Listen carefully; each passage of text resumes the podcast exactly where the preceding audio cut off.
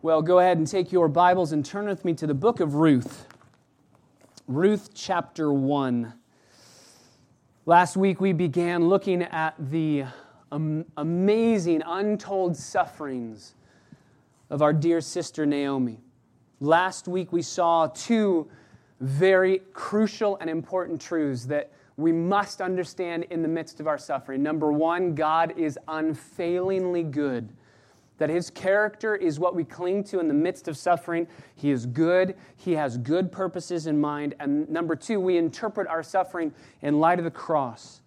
When we ask the question why and we don't know what the answer is, we can understand the goodness of our God, the character of our God, as we cling to the cross. We cling to the goodness of our God as demonstrated by Him giving us His own Son. And that the promise is, along with his son, he will give us all things. He will freely give us. It's easy for him to accomplish what he wants to accomplish in the midst of our suffering. Our pain will ultimately manufacture maturity. The crisis around us conditions our character, and difficulties develop depth in our being. But we said last week that in the midst of the suffering, behind a frowning providence, God is smiling. And verse 6 in Ruth chapter 1, we begin to see the corners of God's face turn upward. We begin to see the smiling providence come true. So, five verses of deep despair, and then verse 6 says eh, there's a, there's a, a good purpose that's happening, and we're going to start seeing the smiling providence of God. So, if you have your Bibles, Ruth chapter 1, I want to read verses 6 through 18, because that's really the next section that we're going to look at. And I'm going to ask you to stand again in honor of the reading of God's word as we give careful attention to every word in this passage. Ruth chapter 1, verse 6. Then Naomi arose with her daughters in law that she might return from the land of Moab, for she had heard in the land of Moab that the Lord had visited his people in giving them food. So she departed from the place where she was, and her two daughters in law with her. And they went on the way to return to the land of Judah. And Naomi said to her two daughters in law, Go, return, each of you to her mother's house. May the Lord deal kindly with you, as you have dealt with the dead and with me. May the Lord grant that you may find rest, each in the house of her husband. Then she kissed them, and they lifted up their voices and they wept. And they said to her, No, but we will surely return with you to your people. But Naomi said, Return, my daughters. Why should you go with me? Have I yet sons in my womb that they may be your husbands? Return, my daughters. Go, for I'm too old to have a husband. If I said I have hope that even if I should have a husband tonight and also bear sons, would you therefore wait until they were grown? Would you therefore refrain from marrying? No, my daughters, for it is harder for me than for you, for the hand of the Lord has gone forth against me. And they lifted up their voices and they wept again.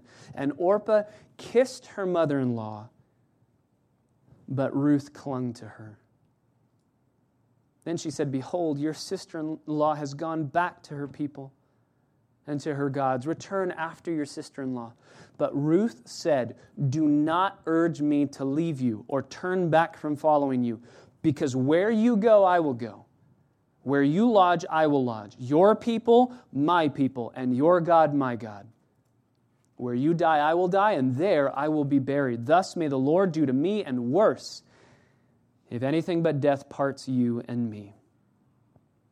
And when Naomi saw that she was determined to go with her, she said no more. Father, these verses are profound. So I, I, pray just practically that you would elongate our time, supernaturally give us an ability to dive deep into these verses and to see authorial intent, why these verses are here for us to see, to read, to study. God, give us careful attention to these words, to every single conversation, all of the dialogue that takes place in these verses. And Father, I pray that we would be awestruck by Ruth. I pray that her faith would be on display in such a way this morning that we would see faith that we would aspire to, that we would see the nature of true saving faith, that we would see what conversion really looks like, what true salvation really looks like. And that we would walk away changed ourselves, but also with the message of the gospel on our lips to encourage others to cling to Christ. So, Holy Spirit, do what you love to do. Show us the magnificent glory of Jesus, that He is worthy of all blessing and honor and glory. He is worthy of our affections. He is worthy of our attention. He is worthy of our life. And He deserves it. Open our eyes to behold wonderful things from your law. We pray in the name of Jesus. Amen. You may be seated. You can see in these verses there are three conversations that take place. And so that's what we're going to use as our outline. Three conversations. But each conversation has a little bit of a different emphasis. So the first one Naomi is going to present the crisis before her daughters in law. The second one, she's going to give them the crossroads of, of the choice that they must make. And then the third one, we're going to see the nature of conversion. So this is our outline for this morning. First, the crisis, verses 6 through 10. But before we get to the bad news of the crisis that is in front of Naomi's uh, two precious daughters in law, we see good news. We see very good news. Verse 6 Then Naomi arises with her daughters in law that she might return from the land of Moab. Uh, return to Bethlehem, go back to Bethlehem. Um, that word return in Hebrew is the word that we get repentance from. To turn, to do a, a 180, to go back to where you should have been. And maybe there's even an emphasis of the uh, lack of wisdom in Elimelech moving his family to Moab here. I don't want to take it too far because it's just let's go back home. Maybe there's a hint there that that really was a foolish decision. But she says, I want to go back. And why? Verse 6 tells us because she had heard in the land of Moab that the Lord had visited his people. There's so much there. The Lord, so that's Yahweh, covenant name. You can see it in all capital letters in verse 6. Yahweh, he, he made a promise with his people, and he's not going to go back on this promise. And even this uh, reversal of the famine is an aspect and a working out of that promise. The covenant keeping God is keeping his covenant yet again. And notice who's behind it? The Lord visiting his people. This isn't just the weather changed and there's now crops being grown. The ground is producing. No, it's God is behind it. God's the one who's behind it. And he has visited his people. That's very specific Hebrew language. Whenever God visits his people, something dramatic happens. And the Old Testament, you see God visiting Abraham and Sarah, and Sarah is able to conceive. You see God visiting uh, Hannah uh, when she is able to conceive and give birth in 1 Samuel. So something amazing happens. And even the irony, the play on words here, where God's going to visit his people, uh, a word that in Hebrew, the, the Hebrew mindset would instantly think of giving the gift of being able to conceive. He gave it to people who were struggling to conceive, had 10 years of infertility. So, again, just a beautiful story. The way that this storyteller is telling these events is just magnificent. But there's another thing that's in here, or I should say, there's one thing that's omitted from these verses. And that's how the news got to Moab. It just says that she heard that the famine's gone and that God had visited his people and given them food, but we don't hear how. Who told her? How did she hear? But that's exactly the pattern of this book. How did Elimelech die? We don't know. Why did Elimelech die? We don't know. And to make a conjecture, I believe, is dangerous. To say he died because he was disobedient. Well, disobedience produces death, yes, but you can't always trace it back there. Why did Mahlon and Chilion die? We don't know. How did they die? We don't know. This is the pattern. We're never told those things, just we're told that they happen.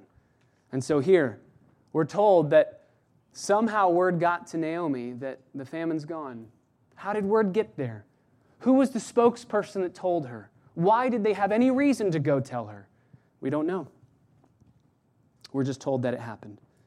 So, verse 7 she departs from the place where she was in Moab, and her two daughters with her. And they went on the way to return to the land of Judah. This is a common uh, cultural issue that you wouldn't just say goodbye at your front door. You would walk them out the front door, and usually you'd walk them very far, whether it's out of the town or even to the border of where they're going to ensure their safety. And so they walk her over to uh, wherever this border might be or wherever the edge of the town is. And Naomi stops them in verse 8. And this is our first conversation. She speaks to her two daughters in law and she says, Go, return. Now you go back. I'm going back. Now you go back. Each of you to her mother's house. Why does it say her mother's house? There's usually the Hebrew expression would be go back to where your father's house is. Um, is this because their fathers have died? No, I don't think so. They're, they're young ladies, so I don't think it's because their fathers have perished. It's a very specific phrase to say, go back to your mother's house. It's a strange statement, but it's a very specific Hebrew expression, used three other times in the Old Testament, and it's used in reference to love, to getting married, and to bearing children. You could almost say to your mother's chamber or to your mother's bedroom where you can plan out a wedding. Go back to a place where your mom's going to help you in finding another spouse, in getting married, planning a wedding, and then having another child, or having a child at all, because Ruth and Orpah at this time had not had children. This is a, a, a phrase where Naomi is saying, Go home so that you can start a new life. Get married, have children, just go home. Go to a place where your mom can help you find a new spouse. May the Lord deal kindly with you as you have dealt with the dead and with me. May the Lord grant you, verse 9, that you would find rest, each in the house of her husband. So there is the specific statement go back to your mother's house so that you can also find a husband. I want you to be able to get married. Your, your husband's passed away. That's a bitter thing to go through. And I want you to be able to get married and start a family. But notice what Naomi says. This is profound. She is asking, she is praying. When she says, May God do this, may God do this, she's praying to God. She's praying and she's banking on and she's hoping on the sovereignty of God to work in the lives of her daughters in law. If God is sovereign, which Naomi completely believes that he is, then it makes perfect sense for him to act, to ask him to act. If God's not sovereign, then why ask him for anything? If he can't do anything to help me, then why even pray? Many people say, if God is sovereign, why pray? Thinking that somehow, since God is in control of everything, we should just let him do whatever he wants to do. But in my mind, I would ask the exact opposite. If God's not sovereign, why would I have any reason to pray? Why would I have any reason to bring a request before him? Because I'm asking him to do something that he cannot do. But if he is sovereign, and since he is sovereign, we can say, God, please, would you work? You have control of moving every single molecule in the universe. Would you work? Prayer is an acknowledgement that God is there, He's sovereign, He's working. But that's not the amazing thing to me about what Naomi's saying. Naomi is saying, May God deal with you kindly. She's asking not only for God to work, but she's asking this of the God that she is going to say worked suffering in her life. She says, May the Lord deal kindly with you, knowing that she's going to say, The Lord has dealt bitterly with me. Notice who's asking God to work. It's the one from whom God has taken things, very recently taken things away, away and brought her into despair. But she says, May God deal kindly. May God grant. He took things away. This is what Naomi is telling us this morning. There is a God who is in complete control of everything that goes on in your world, and He gives and He takes away, and His name is to be blessed. So she says, May the Lord grant that you may find rest. And she kisses them, and they lift up their voices, and they weep. But they say, No, we will surely return with you to your people. We're not, we're not going back and leaving you alone. Naomi presents the crisis here. If you go with me, you don't have any hope of getting married. And we're going to expand on that further in the second point, but you have no hope. So go back where there will be no crisis. Go back where life will be just the way it was before you met me. I mean, fill out this language with sanctified imagination. Naomi's saying, hey, Orpah and Ruth, have you enjoyed your life with me? Just think about your life before hanging out with me, before you met me, before you met my sons. Think about your life. You had no despair, no problem, no depression, no suffering. And then you meet me, and everything starts to go badly. So just get me out of the picture, go home, and start your life again. Here's Naomi wrestling in front of her daughters in law, but she's doing it in a way that, as we're going to see, Ruth is going to pick up on, and she's going to trust in the God that Naomi's wrestling with.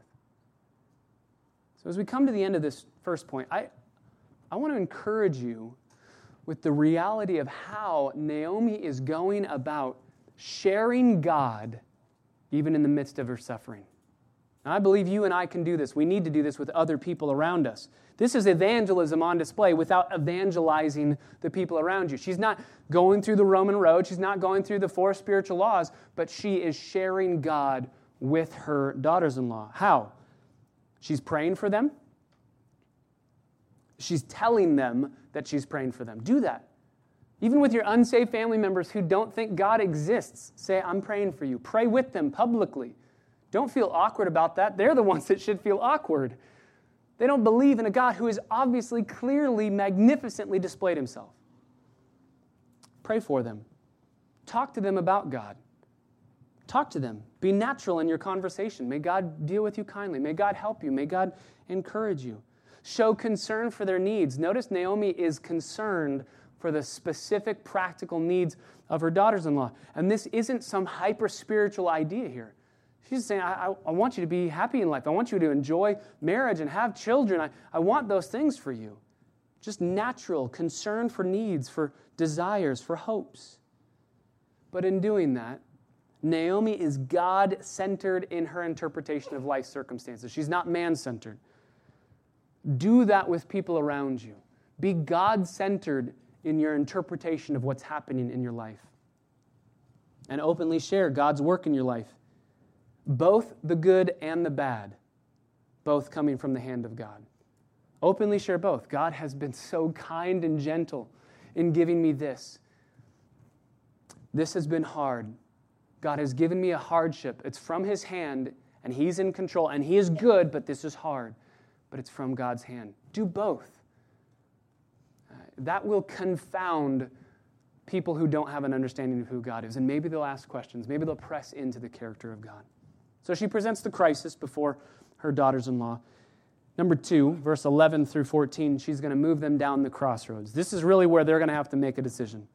Verse 11, she says, Return, my daughters. After they say, No, we're going back home with you, she says, No, return, my daughters. And then she asks, Why should you go with me? Why should you go with me? There's no reason. There's no reason for you to go with me. This is one of those questions that isn't supposed to be answered. You don't want to have Orpah and Ruth engage with this to say, well, now that you make the point, there's really no reason in doing this. It's one of those questions like when your wife says to you, You're not really wearing that outside, are you? you just don't answer the question, take the hint, and move on with your life. She says, Don't go with me. And then she says, Here's all the reasons. She stacks them up. Have I yet sons in my womb that they may be your husbands? The answer is no. I can't give you offspring to let them be your husbands. Even if I could give you offspring, I don't even know if they'd be sons. Maybe they're going to be daughters. Maybe I just spit out seven girls. Well, sorry, guys, keep waiting. We'll have sons in no time at all. No, she says, I don't have kids in my womb. Literally, in the Hebrew, there's a, there's a word for womb and there's a word for gut or belly. She uses the word for gut or belly. I don't have kids in my gut. You can almost sense the, um, the almost impatience here of, guys, don't be unreasonable. I don't have kids in me. Come on, go back home. Return, my daughters, verse 12. Go. Let me give you another reason why you should go. I'm too old to have a husband. She's probably in her late 50s or early 60s at this point. I'm too old to have a husband. And then let me give you another one. Let's say I could have a husband tonight and I bear sons tonight. Would you therefore wait until they get old enough to marry? No. She says, she answers her own questions. No. No. I have three reasons why you should just go back now. No, my daughters. And my Bible says, middle of verse 13, because it is harder for me than for you. Literally, it's, it's more bitter for me. This is, this is more bitter for me. Why is it more bitter for her? Because the hand of the Lord has gone forth against me. These are bitter moments for her. Not bitter in the sense of somebody wronged her and she's angry, But these are, these are not happy moments. These are harsh. They, they don't taste good. But don't miss the faith behind the complaint. We're going to talk about Naomi next week because uh, we're going to finish out chapter one next week and we're going to see what Naomi says. So we're going to spend a lot of time on Naomi next week. But we have to tackle this verse when she says, The hand of the Lord has gone forth against me. Some people would say, Naomi's wrong. She's dead wrong. And here's why she's wrong it's the devil who did these things, not God. Well, I guess the devil's a lot more powerful than we thought he was. Maybe he's working autonomous on his own. No, it's not the devil. Even if the devil is the one who's working this out, it's still from the hand of God that the devil's allowed to do what he's doing. So this isn't the devil. This is God behind this, suffering behind the circumstances. And as we talked about last week, the most difficult aspect of this suffering is there's never an explanation why. There's never an explanation why. Naomi says, I know God's doing it. I don't know why God's doing it, but He's the one who's behind this. C.S. Lewis says in The Problem of Pain, we want not so much a father in heaven as a grandfather in heaven, whose plan for the universe was such that it might be said at the end of every day, a good time was had by all. I should very much like to live in a universe which was governed on such lines, but since it is abundantly clear that I don't, and since I have reason to believe, nevertheless, that God is love, I conclude that my conception of love needs correction. The problem of reconciling human suffering with the existence of a God who loves is only insoluble so long as we attach trivial meaning to the word love and limit his wisdom by what seems to us to be wise. I believe Naomi would agree with that statement. Naomi says, God's hand has gone forth against me, and I don't know what he's doing. These are bitter circumstances, and I'm not liking them right now. But God is wiser than I am, so he must have his reasons. And I'm just going to trust his reasons. I don't need everything to be explained. I would love for that to happen, but I don't need it. He's sovereign, he's good, and I can rest in that. This verse in verse 13 does not trouble me one bit. Her saying, God's hand has gone forth against me, that does not trouble me one bit. I agree with what she's saying, and as we're going to see in the next section, I, I don't think that she's doing something that's sinful or wrong in what she's saying. She's gone through hard circumstances, and she is being very, very sound in her doctrinal statements about the character of God, which is what you need in the moments of suffering. What is troubling for me, though, as I read this, is why is Naomi encouraging these two girls to go back to Moab, where she knows they're going to start worshiping the god Chemosh again? Why, go, why encourage them to go back to a pagan land? That's more troubling for me. She says explicitly go back to your people and go back to your gods. Why would you ever encourage somebody to go back to idolatry? There's a number of reasons why I think she says this, and I think that the author puts this here in the story. Number one, the dialogue is showing Naomi's misery. It c- completely shows Naomi's misery. She's basically saying, Look, you have seen my God and how he works. And sometimes he deals us a very bitter hand. Do you want to follow this God? She's, she's putting that on display. Your God, Chemosh, might require terrible things of you, but maybe you feel like he gives you reasons and I don't have any reasons. She's telling them through this statement, go back, that she's wrestling with certain aspects of what God is doing. Don't stick with me. Everything's going wrong, and my God's behind that. Number two, the second reason why she says this is because, as you know, Boaz is going to show up as the kinsman redeemer. There is hope back home for Ruth and for Orpah. They could come back home and be redeemed by relatives. Remember, Boaz is going to be the ultimate kinsman redeemer, but he has to run it by another person. So there could have been two men for her daughters in law to come, come back home, marry these two relatives. It'll work out. There's hope back home. Come back with me. But she doesn't say that. Why doesn't she say it? Because she doesn't see it. Why doesn't she see it? because her circumstances are so difficult that she has lost all hope. There's no hope. Why come with me? There's no hope back home. What a lesson for us that in our suffering, sometimes, and I don't want to minimize her suffering because it is incredibly severe, but sometime in our suffering, we can exaggerate our hopelessness. She's not hopeless, and we'll see this on display next week in the following verses. She's not hopeless. There's a lot of hope back home for her and for her daughters in law, but she can't see it. She can't see it. A third reason why she says, just go back home, is because the author is going to help us see that Ruth's faithfulness to Naomi is amazing. He wants to put on such stark contrast the fact that Naomi's saying, Go home, there's no reason for you to be with me. And Ruth's going to say, I'll stick with you even though there's no reason. But here's the reason. If you boil it all down, those are three reasons for why she's saying, just go back home, even to your people and even to your gods, go back home. But here's the fundamental, foundational reason of why she's saying this, and I believe why this text is in the scriptures.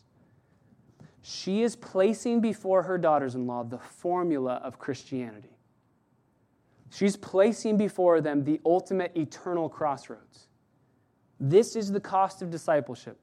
She's saying to her daughters in law, girls, you either get everything minus Yahweh back in Moab. You can get your family, you can get your husband, you can get your kids, you can get everything, but not my God in Moab. Or you can have my God in Bethlehem and nothing. Which will it be? Which will it be? Which do you want? Can I ask you that question? I believe Naomi is looking over her daughters in law to us this morning. Which will it be for you? You can have anything that you want in this life minus God. Go ahead, have whatever you want, just don't get God. Or you can deny yourself, take up your cross, follow Him, get God, and nothing else. Which would seem better to you? That's what Naomi's saying. Which do you want? Which seems better to you? And you know, if you're a follower of Jesus Christ, you know the reality is oh, the things that I'm saying no to, I wouldn't ultimately even want those things. One of my favorite Christian artists is a musician by the name of Michael Card. Many of you know who he is. He wrote a song called The Things That We Leave Behind. It's one of my favorite songs. It's very beautifully crafted, it's uh, excellent musically speaking.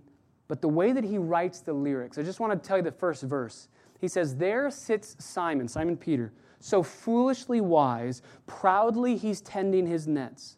Then Jesus calls, and the boats drift away, and all that he owns he forgets.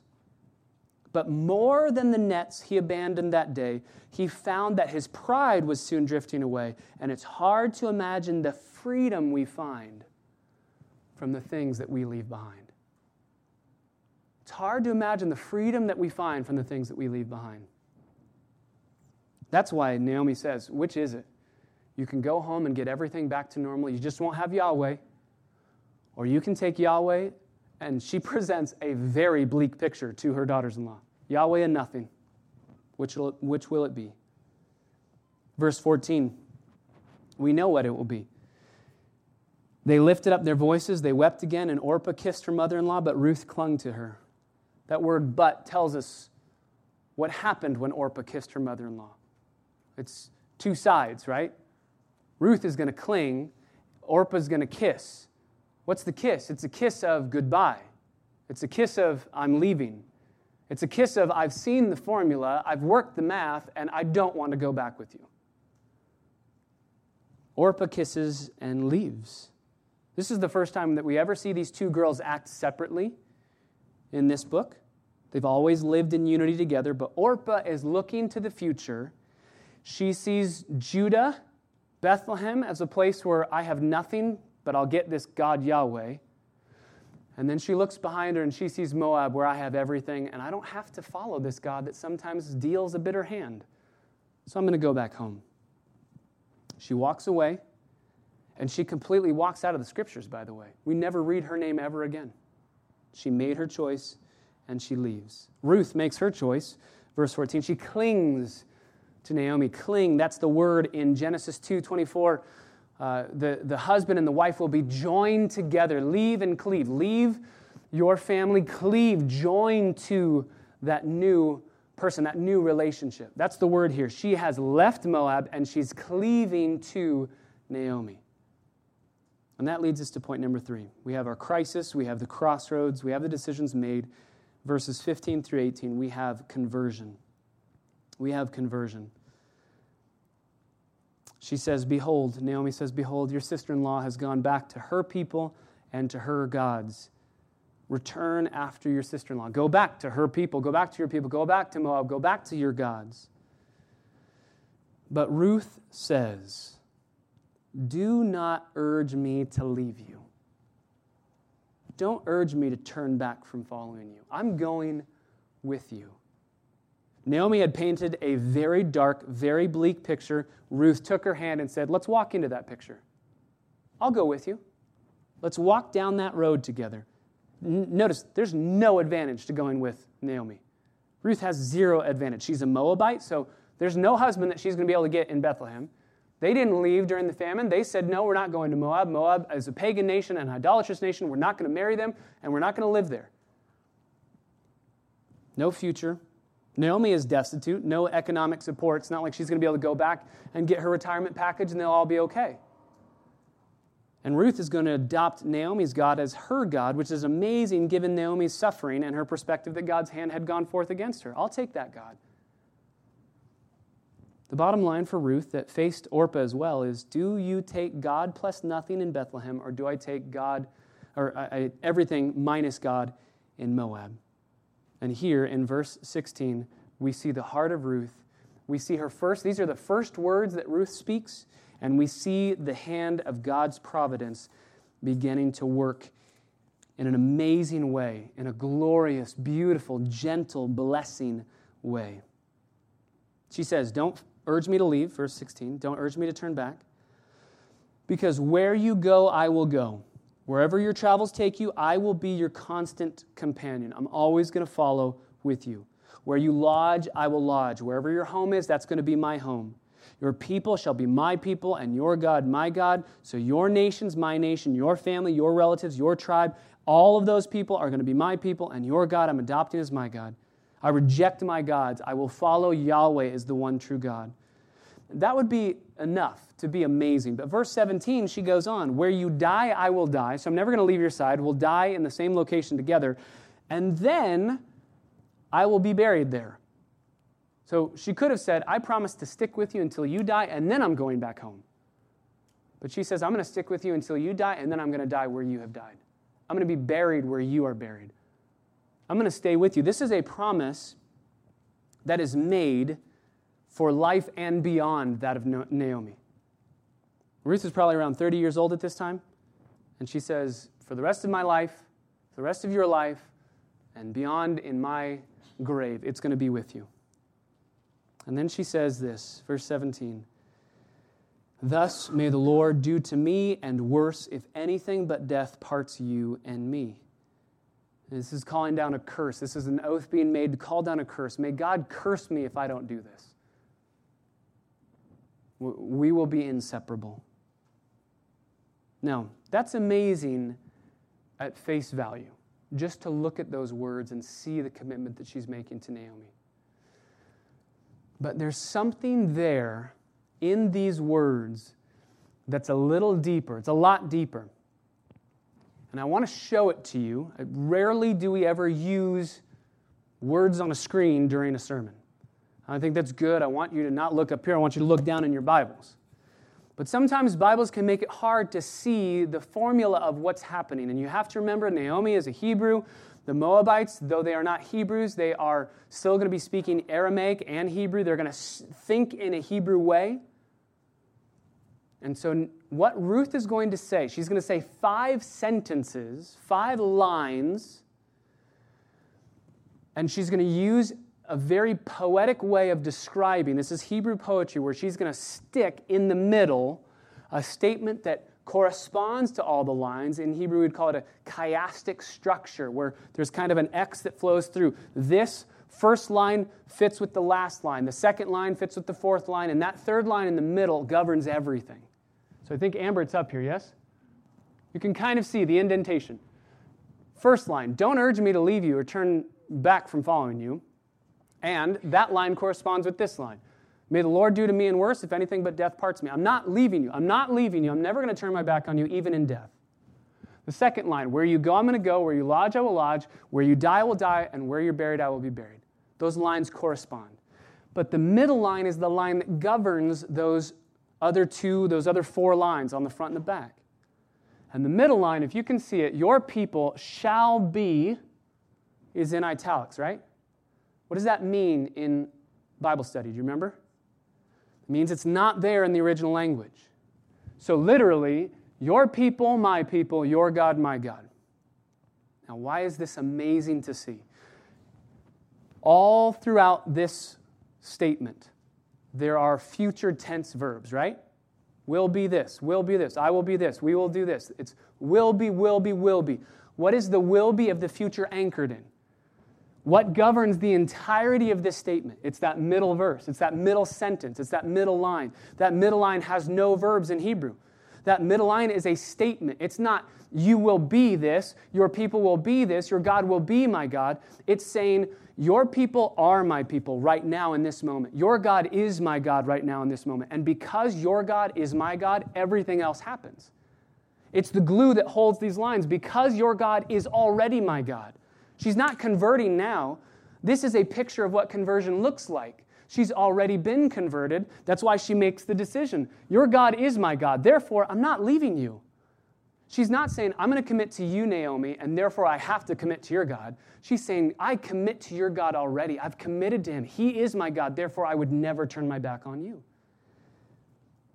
So, this is not primarily a declaration of Ruth's commitment to Naomi at all. She's saying, Your people and your God are already mine. Therefore, I will never leave you. It's a display and a declaration of her allegiance to Yahweh and then the outworking of that allegiance to Naomi. I belong to you, God. Therefore, Naomi, I belong to you as well. This is conversion on display. This is the beautiful display of what salvation looks like. Remember the crossroads. Do you take God minus everything, or do you take everything minus God? Which is it? And Orpah said, I'll take Moab. I'll take everything and just get God out of the picture. And Ruth said, I want God. Even if that means, especially when that means I don't get anything else, I want God. You take Jesus in conversion, you take Jesus, and everything around you changes. He's that pearl. Remember that beautiful parable? He's the pearl that you see the beauty in that pearl, and you say, I'll give everything up. I'll sell everything to have that somewhere in Ruth's life, because of Naomi's testimony, because of Elimelech's testimony, because of Mahlon and Chilion's testimony, because of her background in Moab, somewhere Ruth tasted of the glory of God. And she said, I'd rather have Jesus than anything this world affords today. So, she gives all that she is to gain everything that he is, and that's the gospel. That's the gospel. That's why this is what conversion looks like. And when Naomi sees that, Naomi sees Ruth has made her choice. Orpah clearly made her choice. I, I, presented the formula, Orpah made her choice. I presented the formula, Ruth made her choice. And so, verse 17, when, verse 18, when she saw that she was determined to go with her, literally in Hebrew, she ceased speaking. When you know somebody has tasted of the glory of God, there's no reason to wonder or question or doubt. Hmm, I wonder if they're saved. It's obvious. And Naomi knows, I'm not changing her mind. She's going to follow Yahweh. And so they go home together. And in their going home together, there are now two smiling providences in this section. It opened with a smiling providence. There's no more famine in the land. And it's clothing, it's closing with a smiling providence. Ruth is saved a bookend to these three conversations that the author of Ruth wants you to know. Even in the hardships, when God's hand goes forth against you, oh, there's good things around it. And God's working for your good. So, as we conclude, let's wrap up verses 1 all the way through verse 18 because we've seen many different characters, and some of them we're never going to see again. So, identify yourself in the story thus far. Identify yourself. Elimelech, are you Elimelech? Do you make choices? Do you make a plan without really trusting God? You kind of, your name might say, My God is King, but sometimes you think, ah, this might be the wisest thing, even though it's a very foolish thing. We have to step outside the bounds of God's covenant. My God is King, but I will only call on Him when I've exhausted my options. Maybe you're Naomi. Maybe today you are Naomi, frustrated, sorrowful. You're honest. Praise the Lord, you're honest and you're struggling, but you're struggling. You're in despair. Maybe you're Orpah. You tried Christianity on for size. She did for 10 years. But it just doesn't really fit. She made a profession of faith, but she turns away. She believes that God's just going to interrupt her life more than she would find acceptable. God's going to make her situation messy, her social relationships messy, her reputation messy. And so she decides, I'm going to go back to my God. She disappears over the horizon. She's never mentioned again in the Bible. Are you trying God on for size? You wondering if He's the right decision to make? Maybe you're like Orpah.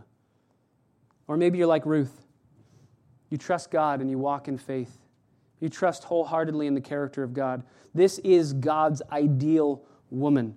Faith in God that sees beyond bitter circumstances freedom from the securities and comforts of the world, courage to venture out into the unknown and the strange, radical commitment to the relationships that God has appointed in your life.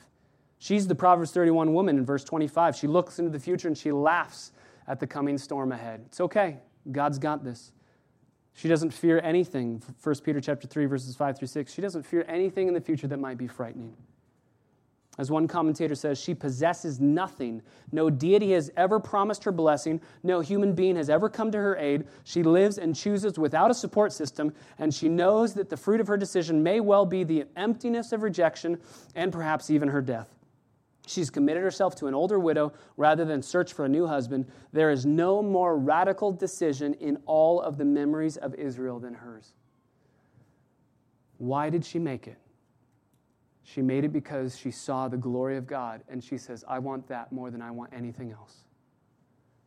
Brothers and sisters, that's my prayer for us as a church that we would be constantly, that's why we get together. That's why we do Bible studies. We're constantly reminding each other God's better than anything this world has to offer. Don't cling to the things of this world. God's better. May we be like Ruth. Her faith seen beyond circumstances, beyond all earthly treasures to cling to the greatest treasure of all. Father, that is our prayer this morning that we would cling to Christ, who is our treasure. We love him because he first loved us. We want to love him more, just in the way that Ruth does. Given an option, she says, I take God, and maybe I don't get anything else alongside of him, but I take him. Father, I praise you for this study already. So much depth to these verses, so much implication for our lives. May we encourage each other with these truths both now, this week at Bible study, and on in the future. And may you be glorified as we cling to Christ above all things. We pray in the name of Jesus, our Savior. Amen.